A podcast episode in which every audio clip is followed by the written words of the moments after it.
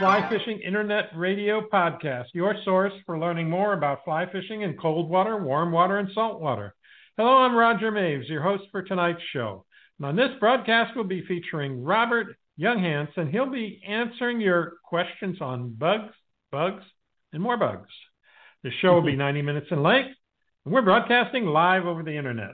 If you'd like to ask Robert a question, just go to our homepage at askaboutflyfishing.com and use the Q&A text box to send us your question.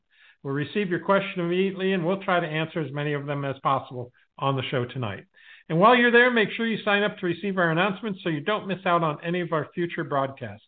Just fill out the form on the right side of our homepage, and we'll let you know when the next live show will be.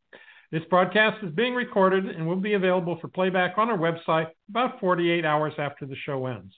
You can also find it on any of the podcast distribution sites like Apple Podcasts, Google Podcasts, Stitcher, or wherever you listen to your podcasts. So if you have to leave early, you can return to our website or any of the podcast platforms at your convenience and listen to the recording at any time. If you're out and about on Facebook, Instagram, or Twitter, we sure, oh, I guess that's now X, right? Formerly known as Twitter. We'd sure appreciate it if you'd share our podcast. And when you do, use the hashtag AskAboutFlyFishing and hashtag flyfishing. In fact, if you have a moment, do it right now. Let other people know about the great show that we have going on tonight. The content of this broadcast is copyrighted and is the property of the Knowledge Group Inc., doing business as Ask About Fly Fishing. When we return, we'll be talking with Robert about bugs, bugs, and more bugs. The Colorado River at Lee's Ferry is called by some the world's largest spring creek. It's a massive, clear running tailwater fishery that runs 15.5 miles from the base of the Glen Canyon Dam to the upper reaches of the Grand Canyon. At times, it gives the impression of being not one or two, but a series of parallel Spring Creek like waterways. The fishing is great and the scenery is gorgeous. Lee's Ferry Anglers provides professional guide service to this outstanding rainbow trout fishery, as well as food and lodging at Cliff Dwellers Restaurant and Lodge. See for yourself why Lee's Ferry is on every fly fisher's must do list. Visit leesferryanglers.com or call them at 800 962 9755. That's leesferryanglers.com or call them at 800 962 9755. Before we introduce Robert, I'd like to let you know about the great prizes we have to give away tonight. For our drawing tonight, we'll be giving away a one year membership to Fly Fishers International and a one year membership to Trout Unlimited. Now, if you haven't registered yet for the drawing, you can do so now. Just go to our homepage at askaboutflyfishing.com and look for the link under Robert's section that says register for our free drawing. Click on that link and fill out the form, and we'll announce the winner at the end of the show. We'll also be giving away Robert's DVD set, The Bug Guy entomology for the fly fisher. And here's how you can win. You must be the first person to answer the question at the end of the show. And the question will be about something we talked about during the show. And you must submit your answer along with your name, your location, using that text box on the home page. It's the same text box that you can use to ask questions during the show. So listen closely and use your best typing skills and pay attention, take notes, and Maybe you'll win Robert's DVD set, The Bug Guy Entomology for the Fly Fisher. Our guest tonight is Robert Younghanz. Robert has been a guest lecturer across the western United States on the topic of aquatic entomology and is a master fly fishing instructor. As a contributing writer to Field and Stream's Fly Talk with the Bug Guy, Robert offers helpful advice on entomology and fly selection to fly fishers all over the globe. Also, look for Robert's regular article, Hatch Happening, with the Bug Guy, featured in Trout Magazine in every issue. Robert is a Simms ambassador and Orvis endorsed guide and has conducted entomology classes for both Simms and Orvis guides at their national gatherings, as well as for Trout Unlimited and other local organizations across the country. He has been on the World Fishing Network, the Fishbowl Thinker, on Altitude Sports, on ESPN Radio, and in Rick Takahashi's book, Modern Terrestrials. Robert has also produced his nationally best-selling two-set DVD, The Bug Guy Entomology for the Fly Fisher. Additionally, Robert is the owner and lead instructor of the Colorado Fly Fishing Guide Academy. Robert, welcome to Ask About Fly Fishing Internet Radio Podcast. Well, thanks, Roger. I, I feel like I've made the big time now because I've seen the list of amazing guests that you've had on your podcast, and I thought, you know, someday I'm going to cut the mustard here and I'm going to be on. And so when I got the call, I thought, you know what? I think I finally made it in this industry, so it's an honor to be on. well, I don't know if I'm a determining factor, but you are correct in that I've had just some incredible people on here. Um, yeah, I saw over the, the years. So. the list. You have. It's, a, Yeah. it's an amazing podcast, and I really am honored to be uh, be part of this this evening. It also, um, I- yeah, I'm glad you brought that up because it also shows, you know, how willing people in our industry are to share their knowledge. And, you know, our guests are not paid. They do it out of their own goodwill. And it's just incredible that so many people have shared their super uh, detailed information about fly fishing. And I know a lot of people have learned a lot from those, from our guests on the show. So now you are one of them. So, um, so I'm going to Well, pick wow, your brain. Roger, I, I have to say that I, I guess we had some miscommunication. I thought I was getting a check in the mail, so I'm probably just going to Oh. hang up right now. Uh, but thank you Well- very much. No, no, of course. Well, as I say, you can't monetize the information you can share with people in the industry that you have passion for. And again, we have what I would say. Uh, I mean, I always say that trout live in beautiful places, and we have the best office in the world. I'm just very fortunate to have a wife that makes good money and has insurance, and that's probably the same with many people in the fly fishing industry. So, um, yeah. so I'm glad to yeah. do it. And again, and this is- opens up this important topic that we're going to talk about because it's probably the biggest blind Yeah. spot for for people in fly fishing is understanding their bugs, and we don't want to make it intimidating. We want to make it productive. We want to make it fun. Yeah, yeah. And I, I am so happy that you are one of the uh, the kept gentlemen out there in the fly fishing world. That's that's really Indeed. fortunate for you. Indeed. Not not all of us have that, but Yes, exactly. Uh, but- right. exactly. Yeah, yeah. Yeah, so let's talk bugs. Um, you're the bug guy, right? I mean, that's what people call you. So um, you even said uh, you were telling me before the show tonight that somebody stopped you on the street, and not even in your hometown, and said, "Are you the bug guy?" And so you must be famous in your own right out there. I guess yeah, literally a guy that had done some guiding and he had seen a few of my stickers from sponsors. I think that's good advice to not over decal your car because as we know, it, this can be a kind of an expensive sport and they see all those fancy stickers and things, but I do have uh, the ultimate rod case for my rod holder and it's I think it honestly is and I'm not trying to pimp them out, but um they were some of my clients and they started these beautiful rod cases that are probably the most secure that you can find and he saw the bug guy on there and and he stopped me and he's like the typical question. He goes you know i've been doing this a long time and he goes you know i just don't really know. I look at hatches i look at bugs and i look at my fly boxes and i'm trying to kind of do it as Ernie Schwiebert said uh, the book came out in the early 60s some of those were kind of the godfathers of fly fishing the term match the hatch that's Ernie Schwiebert one of the greatest books ever to come out in fly fishing, along with some others we can talk about later. And uh, we got into a discussion about that, and I said, you know what? I said I hear it all the time. I said it's like being a, um,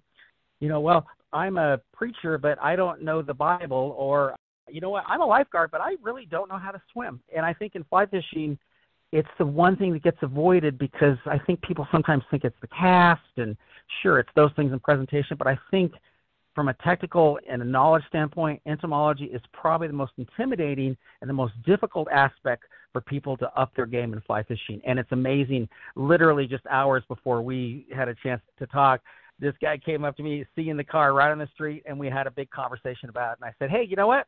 You got to watch Ask About Fly Fishing podcast tonight, or you got to listen to it. And hopefully he's listening now because we literally Yeah. had that conversation. You are correct. Yeah, yeah, yeah. Very cool. Very cool. Well, let's talk. You know, we'll talk about the major orders of insects that are particularly important to us as fly fishers, and I think everybody Sure. probably knows them. But and I've seen this myself, or experienced it myself, or been with people where, yeah, you're on the river or on the lake, and you're just confused. Something's flying around. What is it? I can't even tell. I can't even catch one to see what it is. And is Exactly. it important or is it not important? So let's try to make it easy for people to get a hold, like you said earlier, to get a hold of what's going on on the water and what's important for us to know. So let's just start with mayflies to begin with and uh, kind of work through the orders here tonight. Sure. But yeah, let's talk about them. And each of these orders have different life cycles. And I think you tell us how important is that life cycle to us as fly fishers? Well, it's pivotal in the sense of matching, you know, patterns to life cycles. So let me back up just a little bit. I will say that there's about 12 to 13 aquatic orders that we have in the United States, and we tend to focus mostly on mayflies, stoneflies, caddisflies, and midges, and then there's alternative taxa that we actually look at as well. And it's important. In fact, if I try not to get too sciencey when I'm teaching, there are some really there's one core principle that I really try to to impart on my students or even when I'm guiding if people are interested in that. And that's another thing that's cool because a lot of times when you're on the water, people love to let's say the fishing's slow. I mean, they want to learn a little more about bugs. They want to answer the questions that you just asked me. You know, and so you it's a teaching moment especially if the fishing's slow, right? So you can actually like, hey, we're not catching fish, but I can tell you what's in the water. And when you start with these different orders, particularly mayflies, stoneflies, caddisflies, and midges are four main aquatic orders that we think about in the context of fly fishing.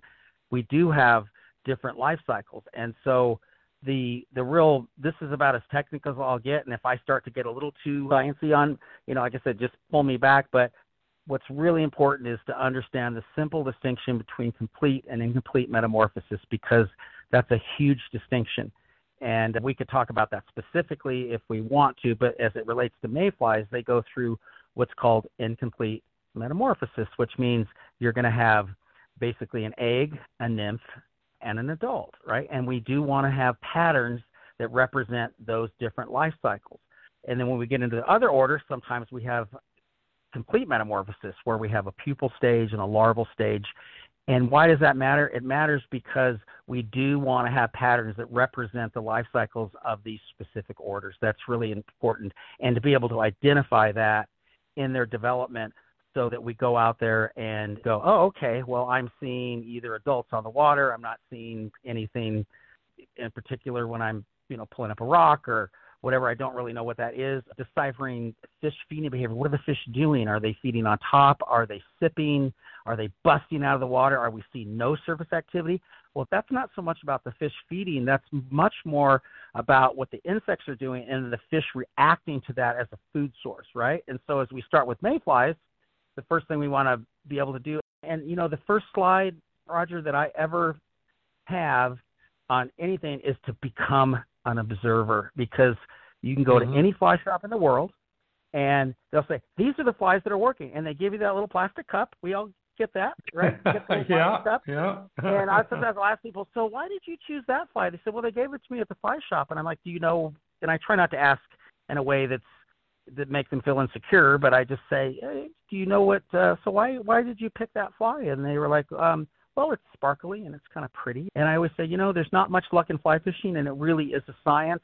It doesn't have to be elitist, but it can be something that can be fun that can expand your game, especially with the bugs. And so with the mayflies, you want to know that life cycle. So you want to understand that incomplete metamorphosis. You want to understand egg, nymph, and adult. So we're going to have nymph patterns, we're going to have adult patterns, and then we can also have spinners as well, which whether we want to get into that after they've mated. But the big thing is, you know, I always say I can speak all the Latin I want to, Roger, and I can try to impress people and make them think I'm smart, but I don't think trout speak Latin. Last time I checked, I don't really think they care. they just go, "That's something I want to eat," and our job becomes as fly fishers to to match the hatch, to imitate that imitation, whether it's going to be subsurface, whether it's going to be in the film, or whether it's going to be as an adult, or whether it's going to be a spinner that's come back to the water after it's mated. That's kind of the thing, and you don't yeah, necessarily so, have to know the fancy names. Yeah. So when we're talking about mayflies, you said egg, nymph, and then adult. Well, we're not. Right. We're never concerned with the egg as fly fishers, but we're concerned with the nymph, and then there are the stages as it becomes an adult, right? So, and what are those yes. important stages?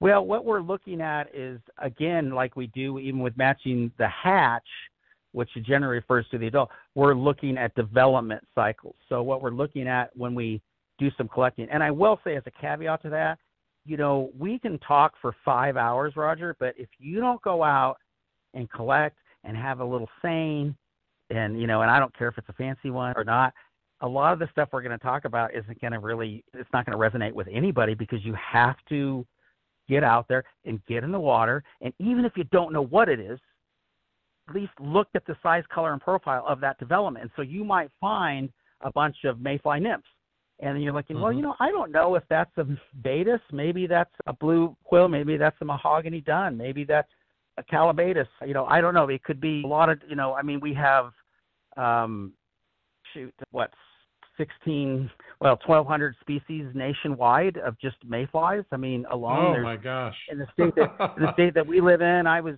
able to describe a new species, which was kind of fun. I think we're at 113 species of mayfly. And I always joke, so you have to have 113 different flies actually, right? Right? You know, I'm trying well, to sell and that's just nymphs, right? 113 right. Nymphs, and yeah. then we have to have and the other adults. ones. right, exactly, right. Yeah, if you saw my fly by collection, I have a rider on my insurance, honestly, just for my fly fishing equipment, and that's an important thing. I, I just want to say this because I tell all my students, put your card or contact information on your fly box because here's the deal: you can you know, I'm sponsored by Winston. They're great to me, and they give me these thousand dollar rods. But I'll tell you that one thousand dollar rod that I have is less expensive than that one box of mayfly nymphs that I have. And I've lost fly boxes, and I've gotten almost every single one of them back because it had my name on it. And so that's just a little bit of a little helpful hint from Heloise to date myself a bit. But that's very important. Yeah, so we're yeah, it happens. Yeah, when oh, I yeah, was um, when, when I was fishing with a friend outside of Bozeman on a small creek he slipped and kind of semi fell in, not all the way in, but he lost his fly box. And later that morning, I was just working my way up this creek and hearing a little eddy. You know, I mean, little. What I'm talking about is three feet around, right? Here's his yep. fly box going around in a circle, and I just picked it up and.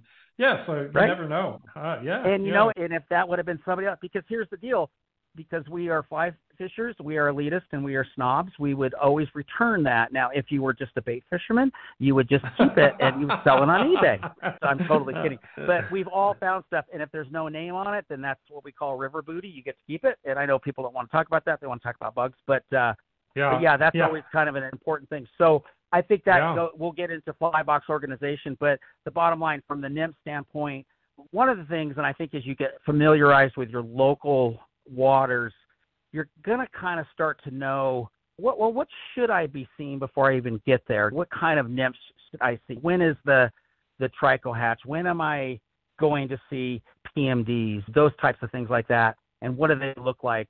And all I want people to be able to do is to know their orders at stream site. And the analogy that I like to give Roger is that if right now you and I and anybody that's listening, if we just hopped on a plane and we went to Africa and we went to the Okavango Delta in Botswana, we would be able to go, oh, that's an elephant. Okay, that's a rhinoceros. That's an alligator. That's a hippo. Well, if you're in fly fishing, why can't we collect? Because this all has to do with actually going in the water and collecting it before you actually do this, because it's not always about the adults that we're seeing are hatching. Why can't we go to the water and go, oh, you know, I don't know what kind of mayfly it is. I don't know if that's a black rhino or a white rhino. I'm not really sure, but I know it's a rhino. Why can't we go, that's a mayfly, that's a stonefly, that's a caddisfly, that's a midge, that's a worm. Why can't we do that? And I think, so when it comes to the nymphal cycle, getting back to our point with mayflies, is that, you know, we just look and we go, you know what, I'm seeing a lot of trico nymphs right now. I'm seeing a lot of PMD nymphs. I'm seeing a lot of uh, blue quills. I mean, there can be a lot of things like that, and you may not know exactly what they are, but the point is to be able to identify that in size, color, and profile as a mayfly, and that's something we. I don't want to get too far ahead of the game, but that's where we start getting into uh, having, you know, a box, and these are my mayfly nymphs, and there's nothing wrong with extracting one from the water and sticking it right there in your fly box with your pheasant tails and your PMD things, the things that you have, and put it up there and go, you know what? And it goes to that. It's not necessarily matching the hatch, but matching what's in the actual general river. shape. Yeah, general yeah, shape, size. You know, as we say, eh, you know, is it what's more important, presentation or pattern selection? And I always like to say, who do you love more, your daughter or your son? You know, Yeah. because you can't separate that. You can have the perfect fly, but if your presentation is off, it's probably not going to work. You can have really good presentation, and you might have throw something out there and you don't even know what it is, something stupid you got from the fly shop, and it may be very productive. But what's fun is when you can start to put a name on it and say, you know what? I know that's a rhinoceros. That's what that is. I know that's a mayfly. I know that's a caddisfly, that type of thing. And then we get Yeah. into the rest of the life cycles, which is going to be looking at our emergers and uh, as they're emerging out, basically, um, that could be an RS2, that could be lots of things like that when it comes to pattern selection. But and then we start getting into adults, and then we start getting into spinners, which is going to be again after they mate and they spin after they mate. I always say it's a great way to die because what happens, we call mayflies ephemeroptera, coming from the Greek word ephemeral, because they only live several hours to just a few days. And they live Mm. 99, everyone says 99.9%. It's probably higher than that. I could probably put more nines behind the decimal. As nymphs, that's what they do because they have one job, which is basically to emerge, to fly off, fly out of the either the lake or the pond or the river. They mate, and then they die. That's basically what they do. And then they- when they die, they spin around. It's the way that their wings are oriented. So we actually have spinner patterns where you see the fly tied with the wings out to the left and right of the fly rather than straight up, more like a sailboat, as we like to Yeah. say. How long do they live as nymphs? About a year. Generally, About a year. Okay. mayflies have a one year life cycle. I could get into bivoltine and semi-voltine and things like that. Voltine is their life cycle, but generally mayflies are going to be most of them are a year, um, as opposed to some of the other orders, which can be one to three years, or they can even skip a generation, and it can be one every Okay. other year. But That, they're that's always going to be That's about a year. Yeah. Yeah. So so really, from what you just described, you really should be in your box having uh, nymph patterns in different sizes because we don't know what size we're going to uh, Right. come across out there.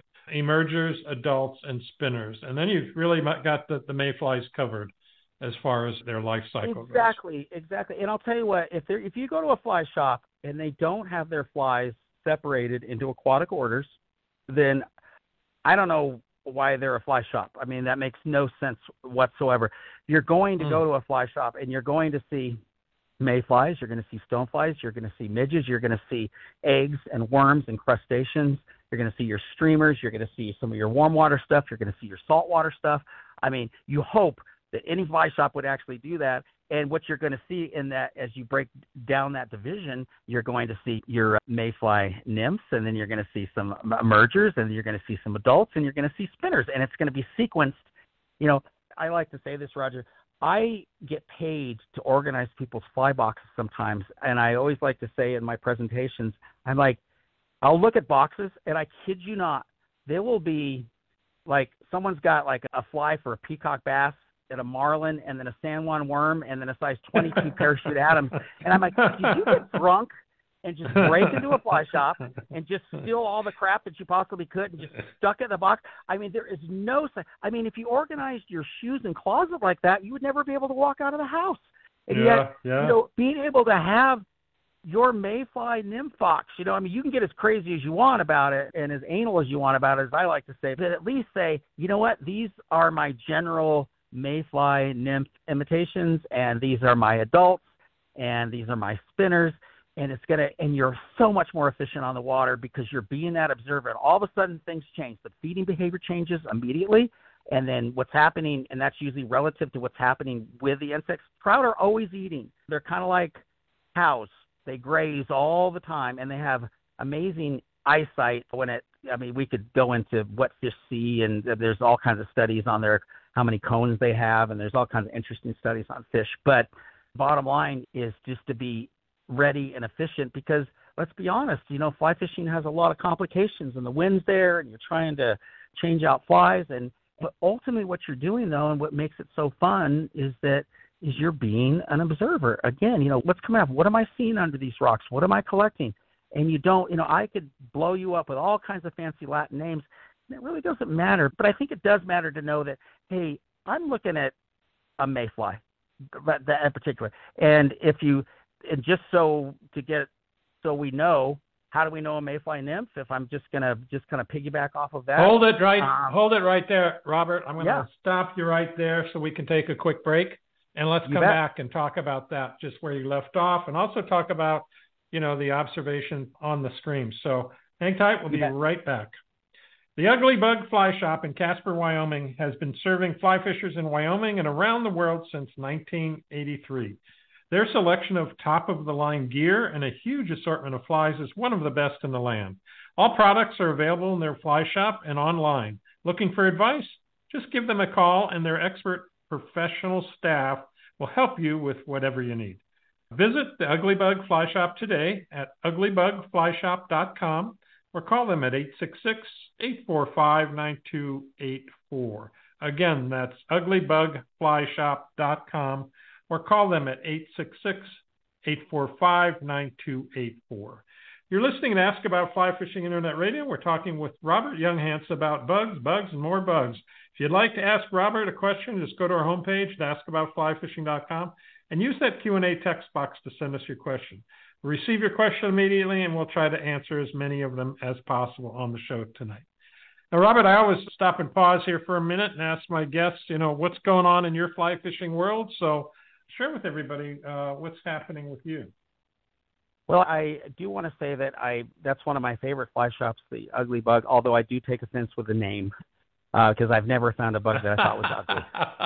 but I do love okay. those guys in Casper, and uh, I've spent a lot of time finding some pretty awesome patterns. They have one in particular that I don't know if we could even talk about it, but there's one. It's one of the guide flies up there, and that's a great, it's a great shop. So, not saying that to suck up. Generally, though, I've spent a lot of time in that shop up there, and, and Yeah. that's where I learned to cut my teeth. Really, nymphing was on the North Platte, actually, out of Oh, Casper, one of my oh. favorite places in the world. I love that place. So, Yeah, Um, cool. but yeah, but as far as I think as I've kind of graduated into doing a lot of international trips, we do. Just got back from Colombia for payara and took some clients down there for payara and peacock bass into the really remote regions of the Darien Gap and Colombia there, and then I've been doing trips to Cinco Rios down in Chile for about 12 years. So we're going to be taking a group, and actually, I'm, if anyone's interested, I do need I do we have some spots open for that. We'll be doing some red fishing in November for that, and then I try to set a lot of saltwater trips up to the different.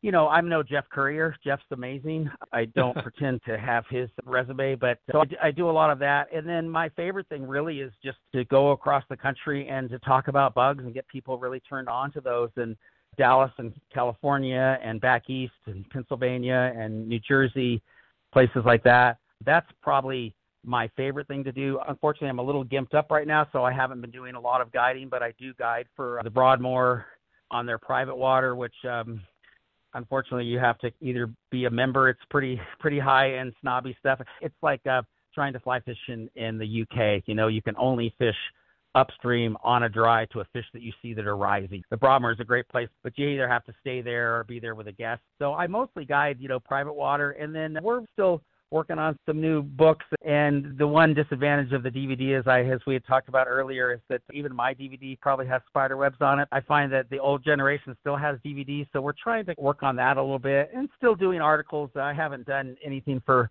Trout, but Kirk Deeter is an amazing man. He's an amazing editor, and he's been really good to me. And I love doing articles for Trout Unlimited magazine, which is the actually largest distribution, even though it's quarterly, of any magazine within our industry, which is actually kind of nice. And so I kind of just keep my toes dipped into that stuff. And uh, because I don't do public, I get a lot of requests to do guiding. The places that I guide are private, so a lot of times you have to be associated with uh, the place that actually owns that water, and so it can be difficult. Uh, that's, but I'll tell you, given where I live on the South Platte, and as you probably know, the combat fishing that goes on in Deckers and Cheesman and Eleven Mile Canyon, it is kind of nice to actually have earned a spot just to kind of do private water and do Disneyland fishing, as I like to call it. Yeah, Uh, it's fun. so- yeah. But that's and then also Rainbow Falls is a big thing up there. I helped kind of start that operation with the owner, and so that's a great place for newbies and also for the elderly, uh, for clients that I've had for years that really just don't have the physical capabilities to get out there, but they can sit in a car in a chair and they can actually uh, get out there and catch fish and Cool. they might be in their 80s and i think that's a great thing because they're still doing something they like to do and they don't have to try to negotiate you know, the South Platte or a big river, and so they can do some lake fishing or fish on the small creek. And I don't think there's anything wrong with that. I'm certainly not snobby yeah. about that. So that's kind of the stuff that I'm doing. So. Yeah. So Robert, how do people get a hold of you if they want to go on one of your hosted trips or private guiding or those kind of sure. things? Sure. Well, how thanks, can they get of you? Asking. Um, yeah. Yeah, usually if you just go to a truck stop, if you go like in the middle stall, you'll see my phone number. It's right there. It usually says Robert the Bug Guy, and I'm easy to reach. In all seriousness, um, if you go to the Bug Guy official on Instagram or if you go to uh, Facebook, I do have the-bug-guy.com, thebugguy.com. But because we're needing downloadable versions of the DVD, things are shut down right now. So, and I promised you that I would try to get those up before we had our conversation. And due to some just personal issues that I've been dealing with up here, I haven't had a chance to do that. But basically, you can get a hold of me through Instagram at the Bug Guy Official, and that is trademarked, by the way. And uh, or you can just go to Robert Younghanz on Facebook and just message me that way. And, and hopefully, in the next few months, I'll get my the Bug Guy sites up again. And I do, by the way, the Colorado Fly Fishing Guide Academy.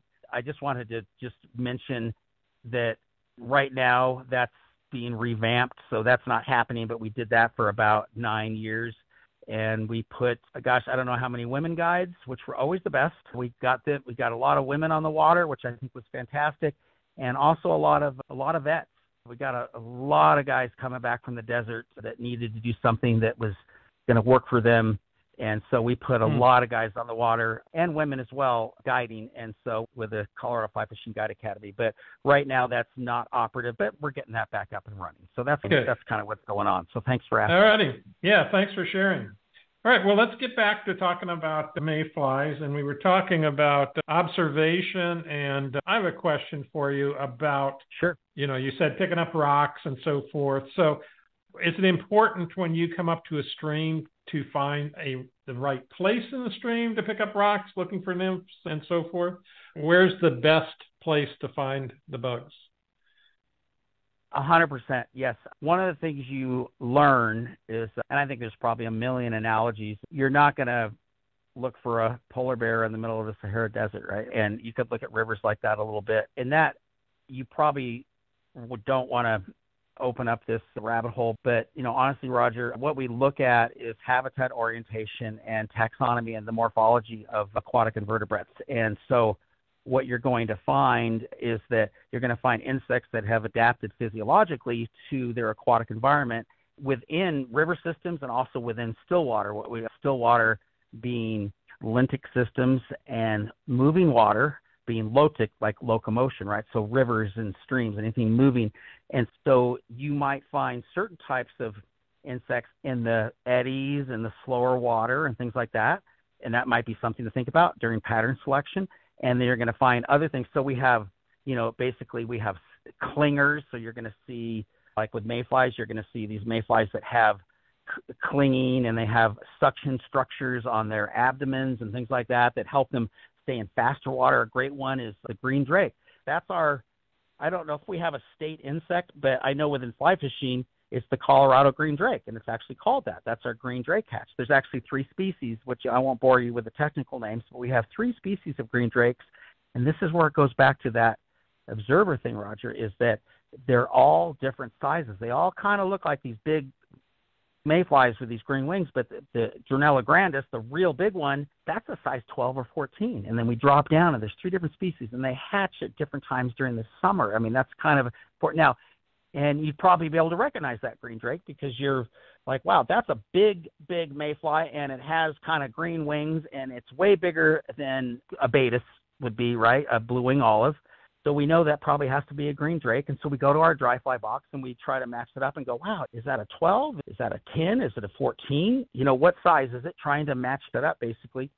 And uh, so it's, I think it's important to, again, going back to that observational thing, looking at that. But as habitat orientation goes, you're going to have your this isn't mayfly specific, but you're going to have your pond skaters that we see, and you're going to have your water boatmen and your back swimmers. I mean, they're going to be in still water, they're going to be in certain types of water. And the same specifically, you're going to have certain mayflies that like to be in the really fast water, and they're going to have physical structures that let them actually exist there to answer your question directly. Mm-hmm. And you're right. going to have other, particularly Baetis. And I want to point this out with blue wing olives and Baetis and things like that. I think most people probably that fly fish kind of know what I'm talking about. I'm a blue wing olive. There's 12 species within the western United States of different blue wing olives Baetis. That's an important hatch that we have, and different size, colors, and profiles. They hatch at different times. But they're what we call a swimming mayfly. They're not going to be in the fast water. They're going to be kind of off to the edges, and they look like little minnows. And we actually even call them minnow mayflies. So we so Hmm. the question you're really asking me is about habitat orientation where do you find well the hippos getting back to my africa now they're going to be in like where moose like to hang out. Where does a moose like to hang out? They like boggy you know areas with all that vegetation. That's where a moose is going to hang out. Well you know what? That's a great question that you asked because different mayflies are going to and you're going to find now here's where you're not going to find anything is usually in slow deep pools. You're not going to find them on rivers. You're not going to find anything in there um, It needs to be but, oxygenated. Oxygenated? Oxygen? Can't yeah, it. exactly, because it's what call oxygen. Yeah, dissolved oxygen levels is very important, and there's also no structure usually in the deeper pools. So, I mean, you might find something, but stoneflies are called stoneflies for a reason because they want to hang out under stones. I mean, that's basically why they're called that. Mayflies the same thing. So they want protection from predation. That's an important thing, and so you'll find that these those particular insects like it might be easy to collect if you're out there with a seine and you know seines are really really important and i really encourage people to reach out to me if they'd like to find a good seine because there's a company that i actually worked with in here in colorado to design good landing net seines it's basically it's just a a mesh bag that goes over your landing net but they're Mhm. really great and it, and i would say honestly if you don't have something to collect with because you can turn over a few rocks roger but you know, if you really want to see what's out there, you need to go and collect some bugs and look at your seine. And that's something that I push. I mean, I'll even give them away to people on the river and say, someone that's struggling, say, here, take one of these seines. They're 15 bucks. And I think that is as important as your $800 fly rod and your $600 reel and your $100 line, your $700 waders and your $300 boots. Got all that stuff going. But how about okay. good eye protection and how about a seine that would be two Mhm. you know sun, good glasses and a good seine to do your actual collecting so i don't know i got off talk but i don't know if i answered your question but Well, anyway that's kind you of you You did, what's the point. and uh, what you told me in in my mind was it depends. Yeah. You know, it depends on the bug, and you gotta you may need to seine in one part of the river because it's a, a you know a, a strong you know riffle, and there may be slower water where you might have to reseine again because the bugs are different living there. So it's not Exactly. as simple. Uh, my question was simple, but the answer is not so simple. So- no and there, exactly Roger. yeah and that's probably the the answer. And since 2006, since I've been doing this, when I ask guests a question, is you know that I the answer that I get most often is, well, it depends. you know, Yeah, so uh, yeah, right and you didn't say that, but you said it in well, maybe a few hundred words, but sure but that's Well, what it I comes down to, right? is- yeah there's Yeah. a lot of variability when Yeah. it comes to that and we do make distinctions between what you're going to find like there's really only three major mayflies that occur in Stillwater, and we and that's going to be your Callibaetis, which a lot of people know about. That's a big one, and then we have our big yellow mayfly, what we call Hexagenia limbata. That can be different species in genus, and they're all the same family. But the Michigan mayfly, the hex fly, the fish fly, there's a lot of different names for them. Common names can be confusing because they are regional and sometimes they're even localized. So it can be Mhm. difficult. Like we don't talk about the Hendrickson hatch like they do on the East Coast, and there hopefully we have some East Coast listeners that understand that. But we still have one. We just don't call it that. We call them different. You know, we have different names for them, and so Mhm. sometimes that's why the Latin does work. But yeah, so habitat orientation actually is is very important, literally to where they're going to be. Are they going to be on the fringes? Are they going to be in the fast water? You're going to find green drakes, and this has to do with like, okay, where do I want to fish that green drake nymph? Because I've seen some, found some. Well, I'm, I, there's probably going to be fish that are staging maybe right at the bottom of a pool. Um, they're right at the rapid and really fast water, and you'll even see fish feeding sometimes either because they're wanting to oxygenate to get higher because the DO levels are higher. That's why we put those bubblers in our fish tanks, right? We need to keep that water moving. And this is something I always want to stress. It's can be a hard tool to use sometimes if you don't know what to do with it. I certainly have tools in my garage like that. I'm like, you know, I'm this is supposed to help me with angles, but I don't know how to work the thing, so it doesn't do me a lot of good. But I'll tell you what, temperature is the number one indicator of what happens within an aquatic ecosystem, bar none. It's all Yeah. temperature based, and that varies every single season relative to snow amount, relative to how much water's coming through there. That's always going to vary. What kind of a summer are we having? What's going on globally as far as climate and warming things like that? I mean, those are always things that are going to play into it, and so that has to, and that's going to affect our fish. And the main thing is, uh, particularly dissolve DO levels, the, as we say, dissolved oxygen. That's going to affect our insects, their feeding. It's going to affect uh, feeding behavior of fish, how aggressive they are. A lot of our fish here in Colorado, for instance, when that water gets warm, uh, they feel like they're on top of a 14er. They're on the top of Pikes Peak or something like that. They just don't have the oxygen because the water's too warm. And so some places like Montana, they'll shut down their fisheries, which I admire. I think that's amazing that they will actually shut down a fishery because of what's going on with temperature. Temperature is the number one thing for hatches, no matter what order we're talking about, for how whether the fish are going to live or die, mortality rates. It's the number one thing that dictates everything within an aquatic ecosystem and what's happening. And that's not helping people understand bugs necessarily. It does indirectly, but that's a really big Yeah. thing that Yeah. you know, it's not bad to have a little thermometer with you when you're fishing just to kind of say, "Oh, look, we have caddis hatching. What's the What's the temperature?" temperature? You know? Yeah, yeah, Yeah, yeah. that's that's Okay. that's kind of an important thing. Robert, hang tight. Another little break here, and we'll be right back. Enrico. Puglisi flies pride themselves with creating unique and one of a kind flies and fly tying material. Enrico has been experimenting with durable synthetic and natural materials to create flies that catch fish for more than 20 years.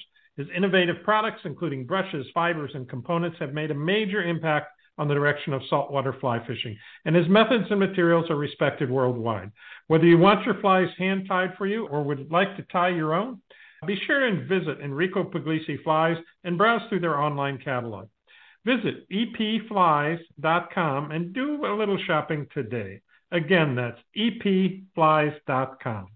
You're listening to Ask About Fly Fishing Internet Radio podcast, and we're talking with Robert Younghanz about bugs, bugs, more bugs. If you want to ask a question, go to our homepage, fill out that form, send it, and we'll try to get it answered tonight on the show. Okay, so Robert, we're going to have to not that you don't talk fast enough, but we're going to have to pick up the pace to get through the Well, material. you know what? We've only talked about one order. Yeah, I know. Probably need to address at least uh, move on to some other orders Yeah, because yeah. honestly, maybe we'll have to have a part two or three at some But- point. But we could teach an entire Yeah, semester on a collegiate level just with on mayflies for sure. So we probably I have a question that's not on, yeah. on mayflies though. So, uh, but this should be a well, maybe not a quick answer, but try to keep it short.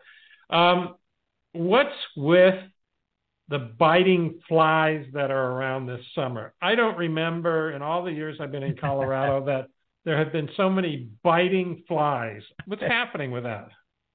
Well, um, okay, I'm going to pivot that to, you know what? If you don't have some black fly imitations as a terrestrial, because those flies are generally terrestrial, they're in the order of Diptera, so they're the same order as midges, actually. Those just happen to be terrestrial ones.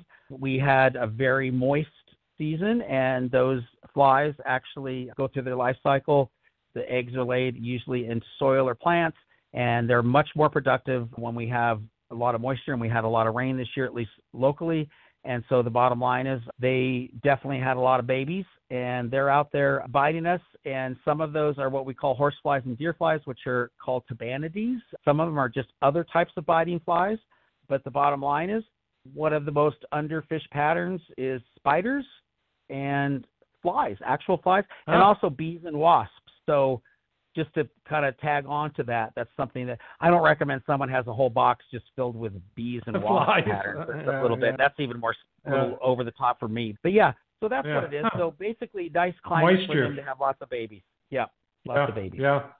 Okay, a couple of questions to finish up with mayflies. Questions that came in from our audience. Rick Takahashi, a good friend of yours, wrote in, Ah. and yeah, he says, "What species of mayfly does a quill, red quill, and quill Gordon represent?" Oh, yes. So he, well, okay. Well, I will tell Rick that one thing we generally don't do is fish to species. Okay, we do sometimes, right? So there's going to be 12 species of blue wing olive, but we're probably going to have two or three patterns that are going to match, and some of that is going to be regional, but basically it's in the family of Heptageniidae, and that's a you know, thanks a lot, Rick. You're going to make me speak Latin, but those are going to be heptageniids, is what we call them, and then there could be some other variations on that. But what I would tell the average fly fisher, I mean, Rick is on a different level because, of course, he had me help him with this book, so I have to say nice things about him. But the bottom line is, when it comes to common names and mayflies, a really good book is McCafferty, Pat McCafferty, and that is entomology and fly. I can't think of the actual title, but it's Pat McCafferty. It's one of the quintessential books on the bibliographies that I put out. And if you want to know mayflies and their common names, and you want to match those up with species, he has an appendices in the back, and it will tell you either eastern or western. So that's the problem that we run into. We talked about that Hendrickson on the east coast. So mm-hmm. whereas you know what we have these mahogany duns, and that's kind of our same thing. We you know a dun being an adult sexually mature mayfly.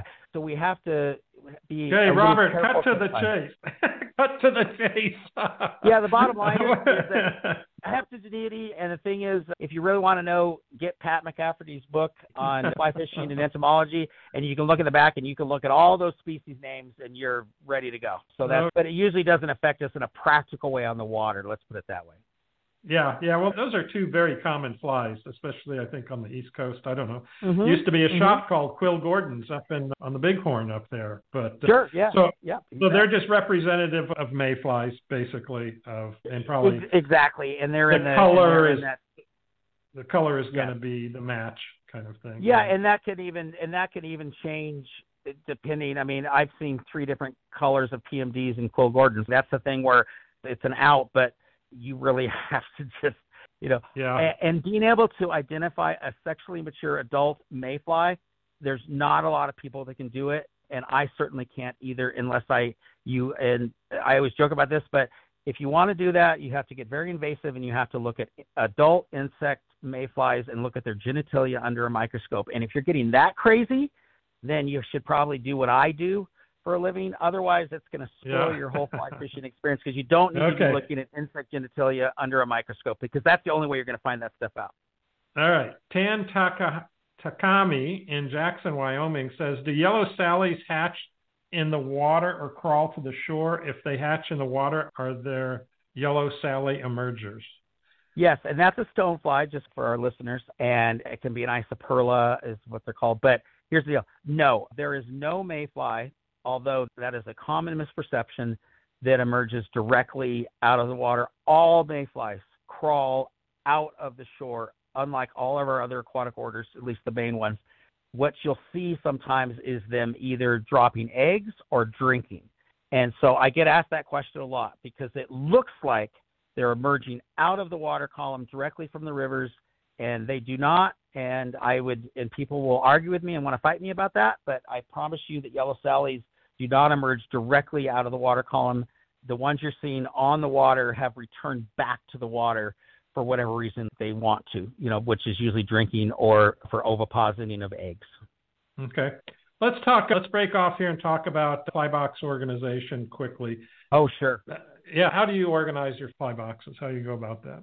Yeah. Okay. So let's start with mayflies. I think we kind of addressed that. So I'm going to have mayfly nymphs. I'm going to have my adults, and I'm going to have my spinners, right?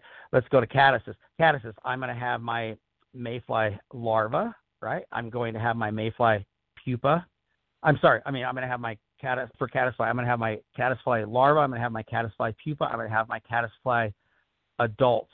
I might even have a section for caddises that are still in their cases, as we know they're case makers. And the thing is, let's make that point. That's the other side of the science. Complete metamorphosis. They go through the same life cycle as a butterfly. They're like basically aquatic moths, right? So you're going to have a larval stage, you're going to have a pupal stage. They're going to go have, in a sense, their case, which is kind of like their chrysalis or their cocoon. They're going to emerge out. So we're going to have patterns for that as well. And that's going to be based on observation and collection. And then I'm going to have my adults. Now, right? And now, do you have a box for each order? In other words, you have your Mayfly box, you have your oh Caddis yeah, that's box. that's the minimum, and that's what I Yeah. and that's what I said. You don't have to have 65 million boxes. I mean, I'm completely ADD and obsessed with that whole thing, but that's also, you know, I think people that work on construction sites probably have a lot of hammers. They have more hammers than I do. I'm sure Yeah. they do in tools, right? Do you, but I would do you have uh, different boxes for different times of the year, different seasons? No, but I do break No? them up. Well, no, that's not true. I have winter boxes. What I do is that I make sure that I have still water boxes. Mhm. I make sure that my I have streamer boxes. That's important. I do separate out what I call spaghetti and meatballs, which is going to be my worms and my eggs. I mean, that's a kind of important thing. Keep Right. that kind of separate. And then I think it's very important to separate your fly boxes into aquatic orders. Why? And so here's what I do. When we do our classes, Roger, I'm going to give you four vials when we go out into the water. If I'm with a group, and you're going to have one vial for mayflies, one vial for stoneflies. There's going to be isopropyl alcohol in there. That's not ideal thing. We don't need to get into that, but not for long-term curation. But that's fine. 70% isopropyl. Do not save specimens in water. They're just going to rot. So you want to have some alcohol.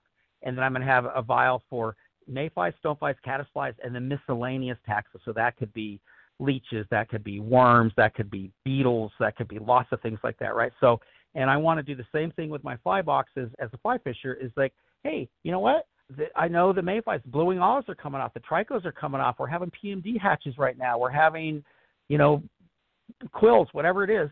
So there's my mayfly boxes, and so I'm going to have the mayfly, stonefly, and I think if you can at least separate that, I don't think I'm probably the only person I know that has a separate box for caddis larva. Okay, I but that's what I do, right? So I guess it's probably a little bit different. But just having most of our boxes have at least two pages in them. I mean, or whatever, but at least have a caddis box. And if you need to put caddis on there, whatever. You don't need to put. You know, I get a lot of clients that want they want to name every fly, and it's like, you know what? I can name most of the bugs, but there's too many flies. I can't teach you flies. I can teach you bugs. But Mhm. have your caddis, have your mayflies, have your stoneflies, have your have your streamer boxes, and at least like those five or six categories, and you're going to be all set. I bring way too many flies to the water, but uh, that's I think that's the basic way to do that, and it just makes sense because it's the way the fly shop does it. So why wouldn't Mhm. you do the same thing on the river? Why don't you have your boxes separate out into your major orders and the life cycles within those orders themselves? Now, do you have? I'm assuming since you live in Colorado that your mayfly box probably has just the mayflies that exist in Colorado, right? I mean, if Yes. you don't have some of the eastern Yeah. mayflies and so forth, so you would have separate boxes if you were going out east to fish. You'd organize a box for. Yeah, those and there might like yes, exactly. And I think that you know I always say a good medal of a fly shop is that they're not tight with information, and you don't feel intimidated when you walk in, and they are helpful. I would say my favorite thing, Roger, I love to walk up to a river that I have never fished before, and I mean I can tell you, I'll tell you a quick anecdote. I was on the Provo, and I had my green license plate, and I was in Utah, you know, and there's a little bit of friction there sometimes. And there was a guy guiding, and I kind of felt for him, and I watched him, and I could see that his clients weren't catching anything. And and I went out there and I did some collecting, and I just started slamming fish. And he walked up to me and he said, "How long have you been fishing here?" And I said, "Oh, I don't know, probably about 45 minutes." And he goes, "No, how long have you been fishing the Provo?" I said, "45 minutes." Right? And but what I did is I went out and I actually collected, and then I handed him some flies, and I said, "Try these." And then I watched his clients, you know, immediately hook up onto fish because of going out and doing the observations and the things. And so what I love to be able to do is to walk up to a river and have enough flies that I've never fished before in my life, do a little bit of collecting, do my science, find some flies, because there's not always a fly shop available. And I'll tell you what, this is the one thing I like to say. You know who the expert is on the water that day? It's not that guy behind the desk that probably hasn't fly fished in two months. It's just been some kid that's working behind the counter. You're the expert. You're it's on you because I can tell you how many times I've had rods rigged up, ready to go that worked the day before and we nailed it. And I'm like, you know what? I don't even have to re-rig my rods. I'm going to give these to my clients, and we can't catch a damn thing at that point, right? Mhm. and we Yeah. have to start over. Uh, That's really important. So every day you're in, and the expert is you. It's not the guy in the fly shop. Hopefully they're giving you good information, Hopefully they're doing the best. But you know what? A lot of times that little cup they give you, there's not a fly in there that even works. And then you go, Yeah. I just drove Yeah. two and a half hours. What do I do? You know what? I'm the one that needs to actually go out there and kind of figure this out at that point. I think that's Right. super important to be able to walk up Very good. any river Yeah. and figure it out. I love Yeah. doing that. That's one of my. But you got to have a lot of flies to do that too. To be fair. Yeah. Very good advice. Very good advice, Robert. Rick Takahashi again talking about caddis says, "Are caddis present in still waters, and what conditions do lakes have to support caddis?" Well, yes, and the caddis hatches that we have in Stillwater, there's quite a few species. That's our largest purely aquatic order that we have in the world. There's over 1,600 species just in North America, and there's over, gosh, I want to say 15,000 species. It's a large. Eh, caddises are, in fact, we don't even know a lot of the caddises that exist. And so to answer Rick's question, basically, it's not what the what kind of conditions the water needs to be. It's how they've adapted to the water conditions. So it's kind of reversed in that sense. Hmm. And Mhm. what I will say from a practical standpoint, if you when you watch caddis emerge, and that can be things like I mean, there's limnephilids and just I just know a lot of technical names for those. I don't know really know silver sedge, summer sedge. There's some caddises that that are pretty common. There's some smaller ones that do their thing. Not a lot. I mean, still mostly in in moving water, but there are quite a few species. But the great thing about caddis is again being that observer. If you ever watch caddis come up off a lake, they take off like a 747. They come up, they dry off their wings, and then they start skating across the water, and they take off. And one of the greatest presentations in still water when there's a caddis hatch, if you watch that behavior, take a caddis, anything you want, could just be an elk hair caddis. Rick wouldn't know how to tie that because he's just not really a big tire. Um, yeah, he's learning. I'm teaching him. I'm Oh, teaching him. he's geez. got that big magnifier. He's got this giant eye. It's the size of it's like a football. Uh, hopefully, he's laughing right now. But anyway, Rick, watch. I think he's driving that. over to your house to get you. yeah, right, exactly. Yeah, yeah. He's but watch that behavior. That thing and, and you watch them take off. And so if you take a, a caddis and you strip a dry caddis across the top of the water, that will trigger a feeding instinct on trout that like you've never seen because that's what they're actually doing. That's where we're coming back to the observer. What is that fish seeing? It's not seeing that caddis just sitting there. That caddis wants to get the hell off the water as fast Yeah, as before it it gets eaten.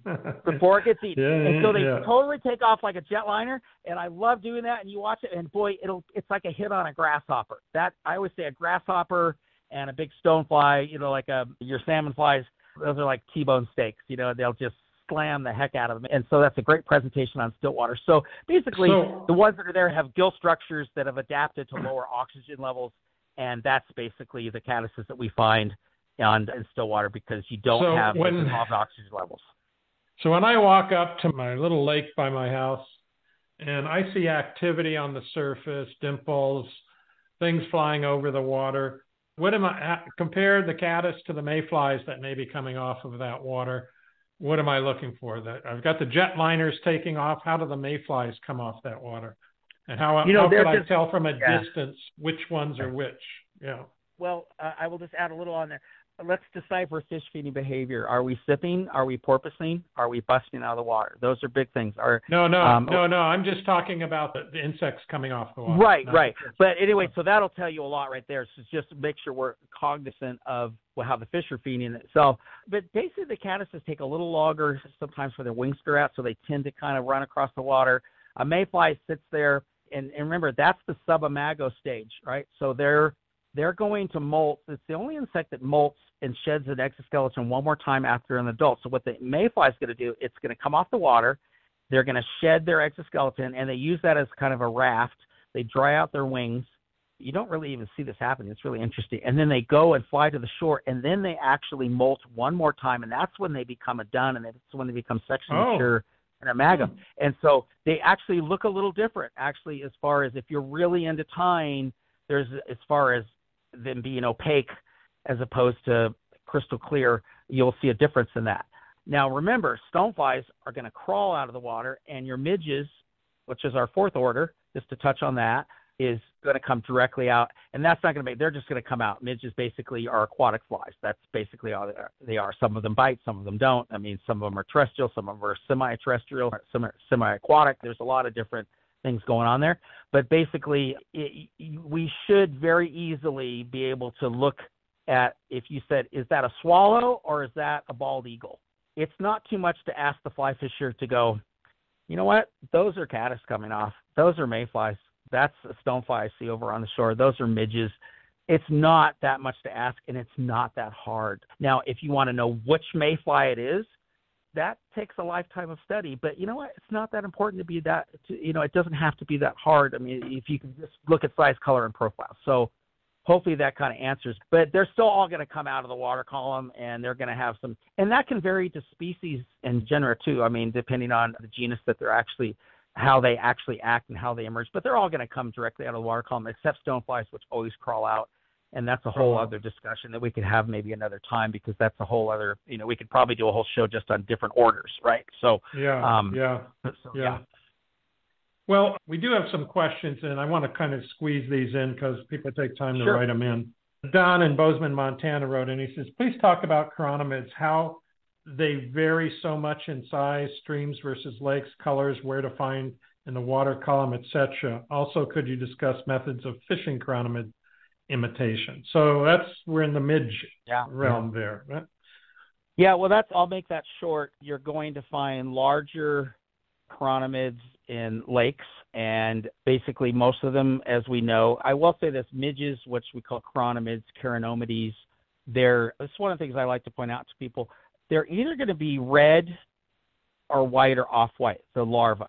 They're never going to be black or brown. That's going to be the pupa stage. So I just want to kind of let people know that sometimes because when do you want to fish that pupa stage? I know, and I will answer the question directly here in a second, but it's when you start to see the midges and maybe the pupa are coming up, and you have to look at their life cycle and how they float up at the top. There's a bunch of stuff, but the bottom line is that because of the lack of oxygen, the less oxygen you have within still water, the reason a lot of those, the reason the larva is bright red like that is because of hemoglobin, okay, and that helps them maintain oxygen within their bodies, right? And as opposed to when you go to a tailwater or you go to a river, looking at chironomid larvae, they look like little threads of white and red string. I mean, literally, if you like tying string, size 14, small, you know, just unithread, just really small little things that you can hardly see because they have more oxygen. And so you're not going to find bigger midges in moving water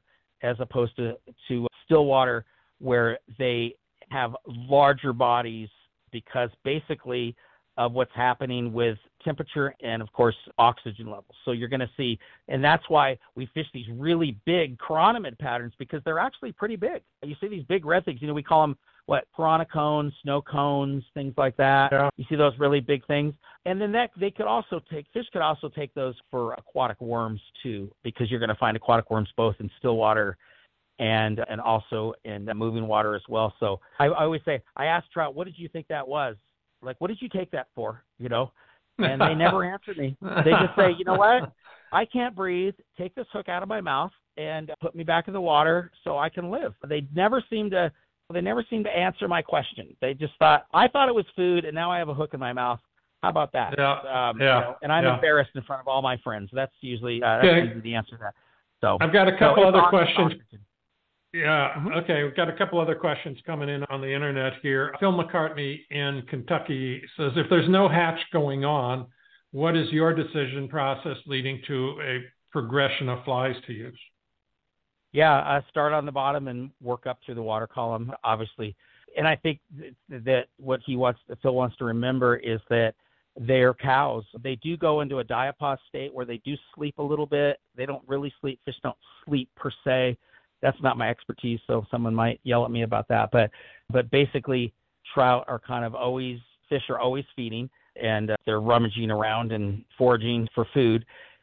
And so I'm going to start where it's easiest. I want to hit them on the head with that size 22 Juju Baetis or whatever it is. I want to get that down to them, and that's where I'm going to start. If that doesn't work and it's the right time of year, I might start ripping some streamers just to see if I can move a few fish. But that also has to that has to do with temperature again. Do they have the oxygen to want to chase bigger imitations? So we always have to ask ourselves that. That's a huge thing. But I'm always going to start smaller, and then I'm going to move well, I'll start bigger and then I'll move smaller if that doesn't work in pattern size because maybe I don't really know what's under there. So I'll start a little bit bigger. Maybe I start with a 16 and then I by the time I'm done I end up with a 22 or a 24 nymph and then I also might work the water column up a little bit like that. But if I see no surface activity, no feeding activity, and I know the fish are going to be eating, which they always are, then I'm going to start on the bottom and try to hit them on the head with those yeah. flies. Okay. Phil had another question here. He says, when I've been in northern Minnesota and, and big hexagenia mayflies are hatching, the fish have ignored whatever fly I tried. It seemed to not matter whether I tried to match the hatch or threw something meant to stand out as different. Should I attempt to annoy the fish in the striking? Please tell me you feel my pain and have something to try when all else fails. Is there a fly of last resort you can share with us? I'm gonna. I, since we don't have much time left, I'm gonna give you one word, and that's the word is a beetle. That's it. And I get it because yeah. it's a numbers game. And I'm not kidding. Beetles yeah. are, are, I think, are the most underfished imitation. In the middle of a trico hatch or a blue wing olive hatch, I will throw a beetle because they are being so selective and it's a numbers game. I'm like, you know what? Go ahead and just throw them a refrigerator. I mean, whatever you want to throw them. But yeah, I would say that's always what I go to is some type of a beetle pattern just to get them out of their hypnotic thing of where they're feeding on those big hexes and things like that. Because you know what, you don't really stand a chance because you, I mean those hatches where he comes where he comes from, people drive off the sides of bridges because there's so they many of them. The road.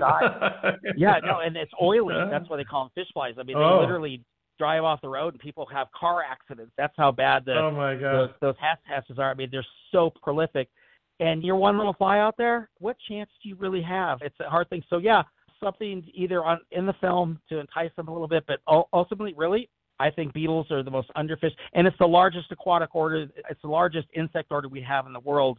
Is our beetles? That's the most. That's the largest order that hmm. we have, and not and we don't even know. We're at 450,000 species of beetles, and yet people don't tend to fish them, or maybe throw a mouse out there or something like that. I don't know. You know, baby duck, maybe. Yeah, we have a couple questions in here about books. Adam in Fairbanks, sure. Alaska, and Gary in North Carolina. Adam lives, I live in flyfish tie in interior Alaska, mostly for grayling, and have been searching for good entomology book for insects on or around waterways here and haven't been able to find any. Do you have any suggestions you can point me to in the right direction? And then Gary also has a question. He says he fishes Pennsylvania. He says, as far as bug books go, would you recommend the 100 level book on identification? So maybe you can give us some some recommendations there, Robert. Sure. Well, first first thing I'd say is if you're fishing for grayling, it doesn't matter. I love fishing for grayling, and they are the most aggressive and stupid fish I've ever seen in my life. And I don't mean that in a pejorative way. They are so fun Unfortunately, with Alaska, because of how glaciation works, and we can get into a bunch of science about that, you don't really have a lot of choices when it comes to aquatic invertebrates. It's fairly limited as, as far as that goes. I have never seen, and maybe he would disagree, but in my times of actually targeting grayling in inner Alaska, as I head up into the Fairbanks area rather as opposed to into the capital, out of the park and those areas there, grayling are just and I know he's not talking about that fish in particular, but they just don't seem to be very discerning when it comes to that. And also, other than mosquitoes, you know what? You don't have a lot of diversity in Alaska. You'd think you would, but that mm-hmm. has to, but that's temperature based. So yeah. unfortunately, it's very limited, and that's why so many people in Alaska fish egg patterns and streamers and things like that. When the dolly vardens come in the fall, maybe you want to fish eggs and things like that. But you know, we always make guides make fun of other guides in Alaska because they always say, "Oh, they well, all they do is fish egg patterns. That's all they do." But you don't really have the insect life. But I'll tell you what, I've never been bitten so bad trying to use the bathroom in the woods when it came to mosquitoes, eh, eh, other yeah. than Alaska. I don't think I yeah. had any blood left. Second question. I did, yeah. As, yeah, I did. By the way, I did well with nymphs up in Alaska for both like chum salmon, dolly varden, uh, char, those kind of things. They worked well. And it was just kind of nondescript. You weren't trying to match the hatch or anything. It was yeah. Just, they like shiny you know. stuff, bead, you know, things with beads on them. I mean, some color, yeah. and that's pressure based, and also it's numbers related to just because it's so prolific. These fisheries are so prolific, and they haven't been bastardized like we have in so many places, like where we live. You know, in this area, it's just a it's a different ball game altogether. Yeah. Um, yeah.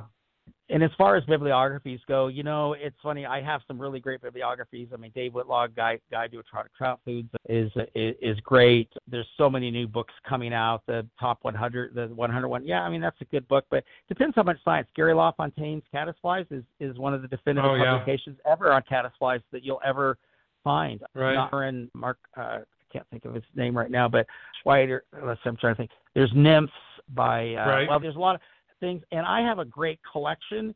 The thing is, we've gotten to that point from a tech standpoint that there's so much good information on the internet. Unless you like to feel the weight of a book and the smell of paper in your hand, I don't know, which I do. I enjoy that, but right. there's so much good current information on the internet that it's almost like the books have just become obsolete to a certain extent. But and there hasn't been a lot of good new publications out there compared because what happened is we had a renaissance in the 60s and so all these guys came out and started going hey maybe we should learn about invertebrates and entomology. And so the lafontaines and the Ernie Schwieberts and and people like that started writing these books and everyone was like, "Oh my gosh, yeah, there's all this stuff." And but you know, a lot of the uh, color plates are kind of antiquated in a lot of these books, and now we can actually have, you know, everybody knows what's his name, Troutnut. He's a great entomologist. He's actually, I think, originally from Alaska. I use a lot of his materials, and so mm-hmm. there isn't much that he doesn't have on there. So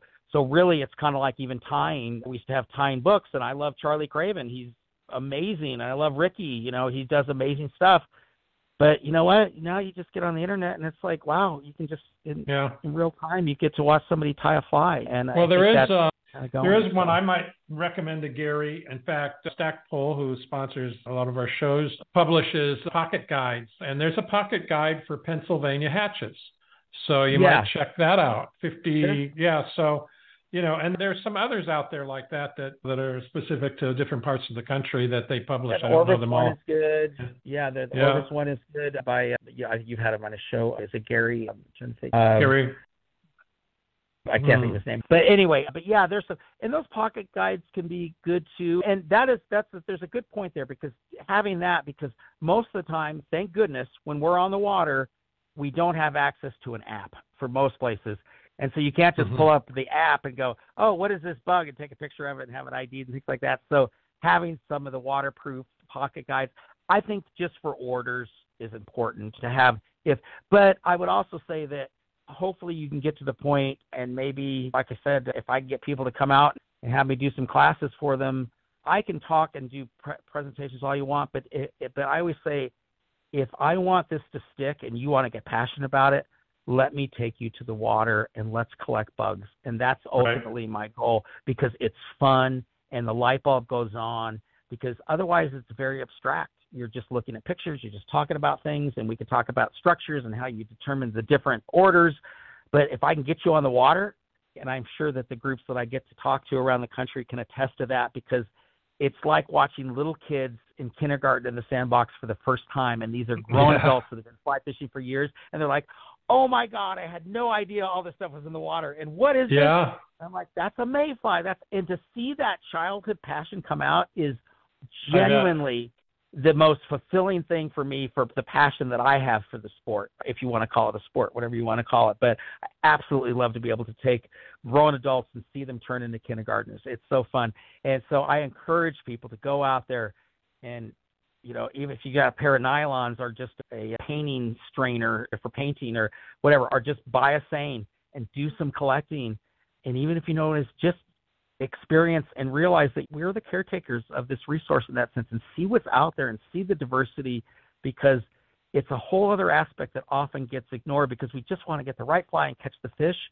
But then you get to another point where you're like, you know what? I'm standing in a beautiful place and I get to go onto the water and look at all this cool stuff. And I don't know what it is, but I'm going to learn it and, and I want to learn it. And it's going to make me better at fly fishing and more productive. And that's always kind of my pitch because yeah. it's true. And it doesn't have to be intimidating or scary. You don't need to know the fancy words, but you will be much better if you put some names on things. You know, that's always my, that's always kind of what I like to Yeah, and in general, it's just we all like to get out there to fish to get closer to nature.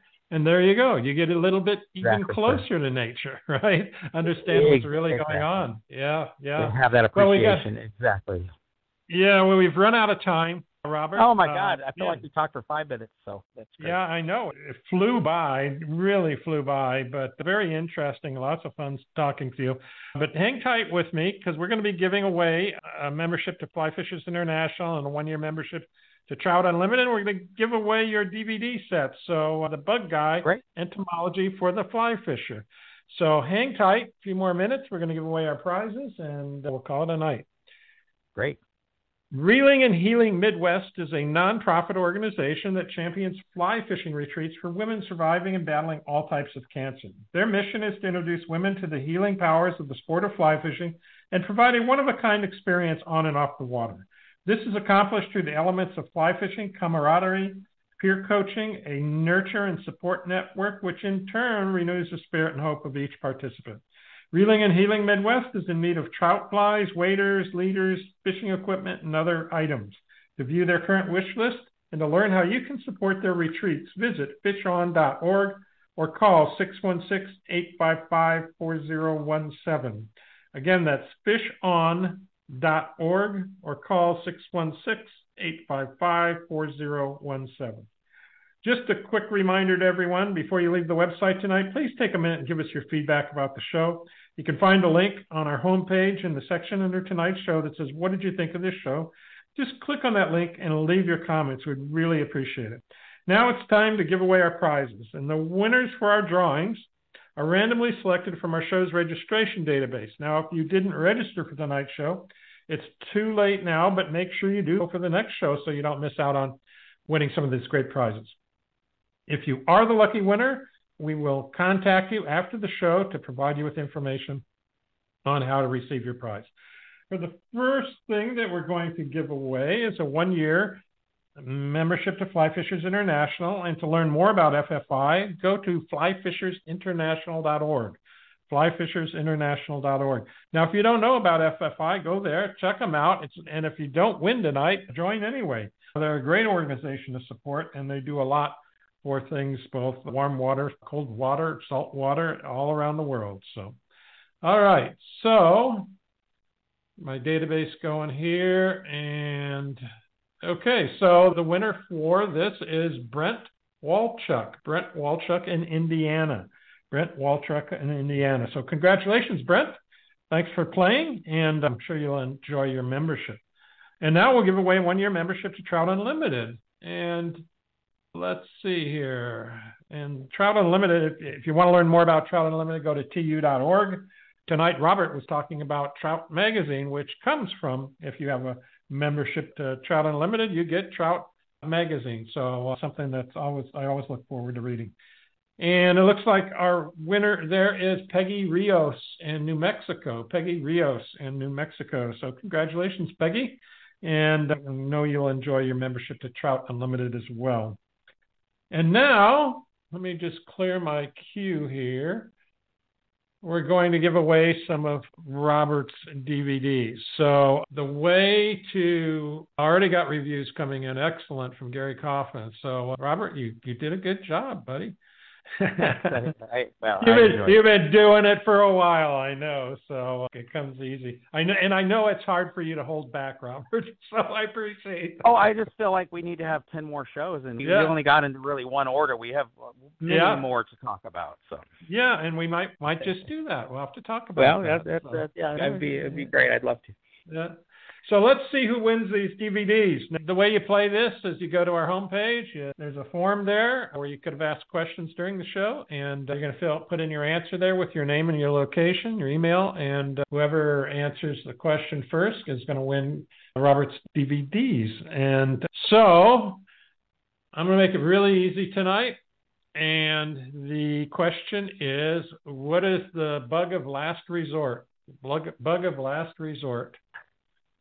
I could have thrown in some Latin things there, but I don't know any Latin. I don't know any Latin, so oh well. Yeah. Did you take Latin? I got to wait a minute while people answer. But Robert, did you take Latin in college? Was is that part of the requirement for being an entomologist, or you just I learned went it as? I went to Catholic school. It was really it just you had to learn it, right? As the nuns Oh yeah. slapped you with a ruler. So yeah, yeah, for sure. Oh, So no, you you learn it by default as an entomologist at like at CSU where I studied. I mean, you just learn the Latin names, and sometimes they can be easier for people that if it's not fly fishing oriented, it's easier for identification. Yeah, You yeah. know, that's that's how it is. So- yeah, you do learn that. So you got to be careful though, because it can. So I think we got our first winner here, Bob Younger in Indianapolis. He says beetle. All right, Bob. Is that correct? Yep. Sorry, Jay Rios. Mayfly isn't it. So, but guess what? Bob Younger is not the only winner tonight because Robert has generously offered to give away three sets of DVDs. There are So- two set DVDs. So yes, yeah. Yeah, yeah, two set DVDs, but three of them. So mm-hmm. right, yeah, yeah. So our next winner is oh Elizabeth McCartney. So Phil, I guess you're not getting this prize. so, Elizabeth's gonna have to get it, and then we also have Jeff Pritt in Zanesville, Ohio. The reason I was kidding is Phil McCartney puts his wife's name in there. I think he does that to, to try to win more things, but I know who he is. So so anyway, but uh but yeah, the McCart let's put it the McCartneys are going to get their set of DVDs along with Jeff Pritt in Zanesville, Ohio. So each of you winners need to send me your mailing address, and you can do that in the same form that you just sent in your answer on. And I have your names, I have your email addresses. I need your shipping or mailing address so that Robert can send you the DVDs. And I guess since you answered, you must have a DVD player. So see, Robert, there's more of us out there than you might think, and there's more coming in right now, by the way. Dust off the cobwebs and the dust and plug that sucker in there, right? That's Well, you like never know. DVD. You know what? I'm keeping mine because I have a whole bunch of fly fishing DVDs from over the Well, years. you know all what? kinds of them. You did such a good Yeah. job. I think you're going to win a, D, a, a DVD set too. I think we're going to have to take care of you. We'll have to do that. okay, So, all right. Especially if you want to fall asleep, it's a great it's, it's a great set of DVDs just to fall asleep to. So I think that's fantastic. All right, all right. Well, good. That was fun. That was fun. Hey, Robert, I really appreciate you being on the show tonight, taking your time out and sharing your knowledge with us. It's been great, and really appreciate it. Well, I wish we could touch on a little more, but maybe we can do that in the future. So Yeah, yeah. We've we did we've done that before, part two, and uh, bugs, bugs, bugs, and uh, we'll figure that out. So sounds good. All right. Hopefully, all of you have found the podcast archive on our website. If you haven't, just look for the link on the top line menu. In the archive, you'll find all of our past shows, over 350, which you can search by keyword, keyword phrase like trout, tarpon, entomology, Madison River, that kind of stuff. So go in there, poke around, and I'm sure you'll be pleasantly surprised by all the different shows that we have. I think we have over 280 shows or something, or 380 shows. Uh, so getting quite up there in the numbers. Our next broadcast will be September 13th, 7 p.m. Mountain, 9 p.m. Eastern Time. And on that show, I will interview Michael Kalanchi, and our topic will for the show will be Mongolia, Genghis Khan's home waters. Michael is one of fly fishing's most experienced and globally respected professionals. He manages the operations, guest services, and conservation programs for Fish Mongolia and Mongolia River Outfitters, the premier fly fishing guides and outfitters for fly fishing for taimen in Mongolia. Join us to learn what an adventure to Mongolia is all about and how you can catch the largest trout in the world, taimen, as well as lenoks, grayling, and pike. Be sure to add this to your upcoming this upcoming show to your calendar. You'll find right under Michael's picture a place to add to your client calendar and just click one of those buttons, put it on your calendar, and then you make sure you don't miss our next show.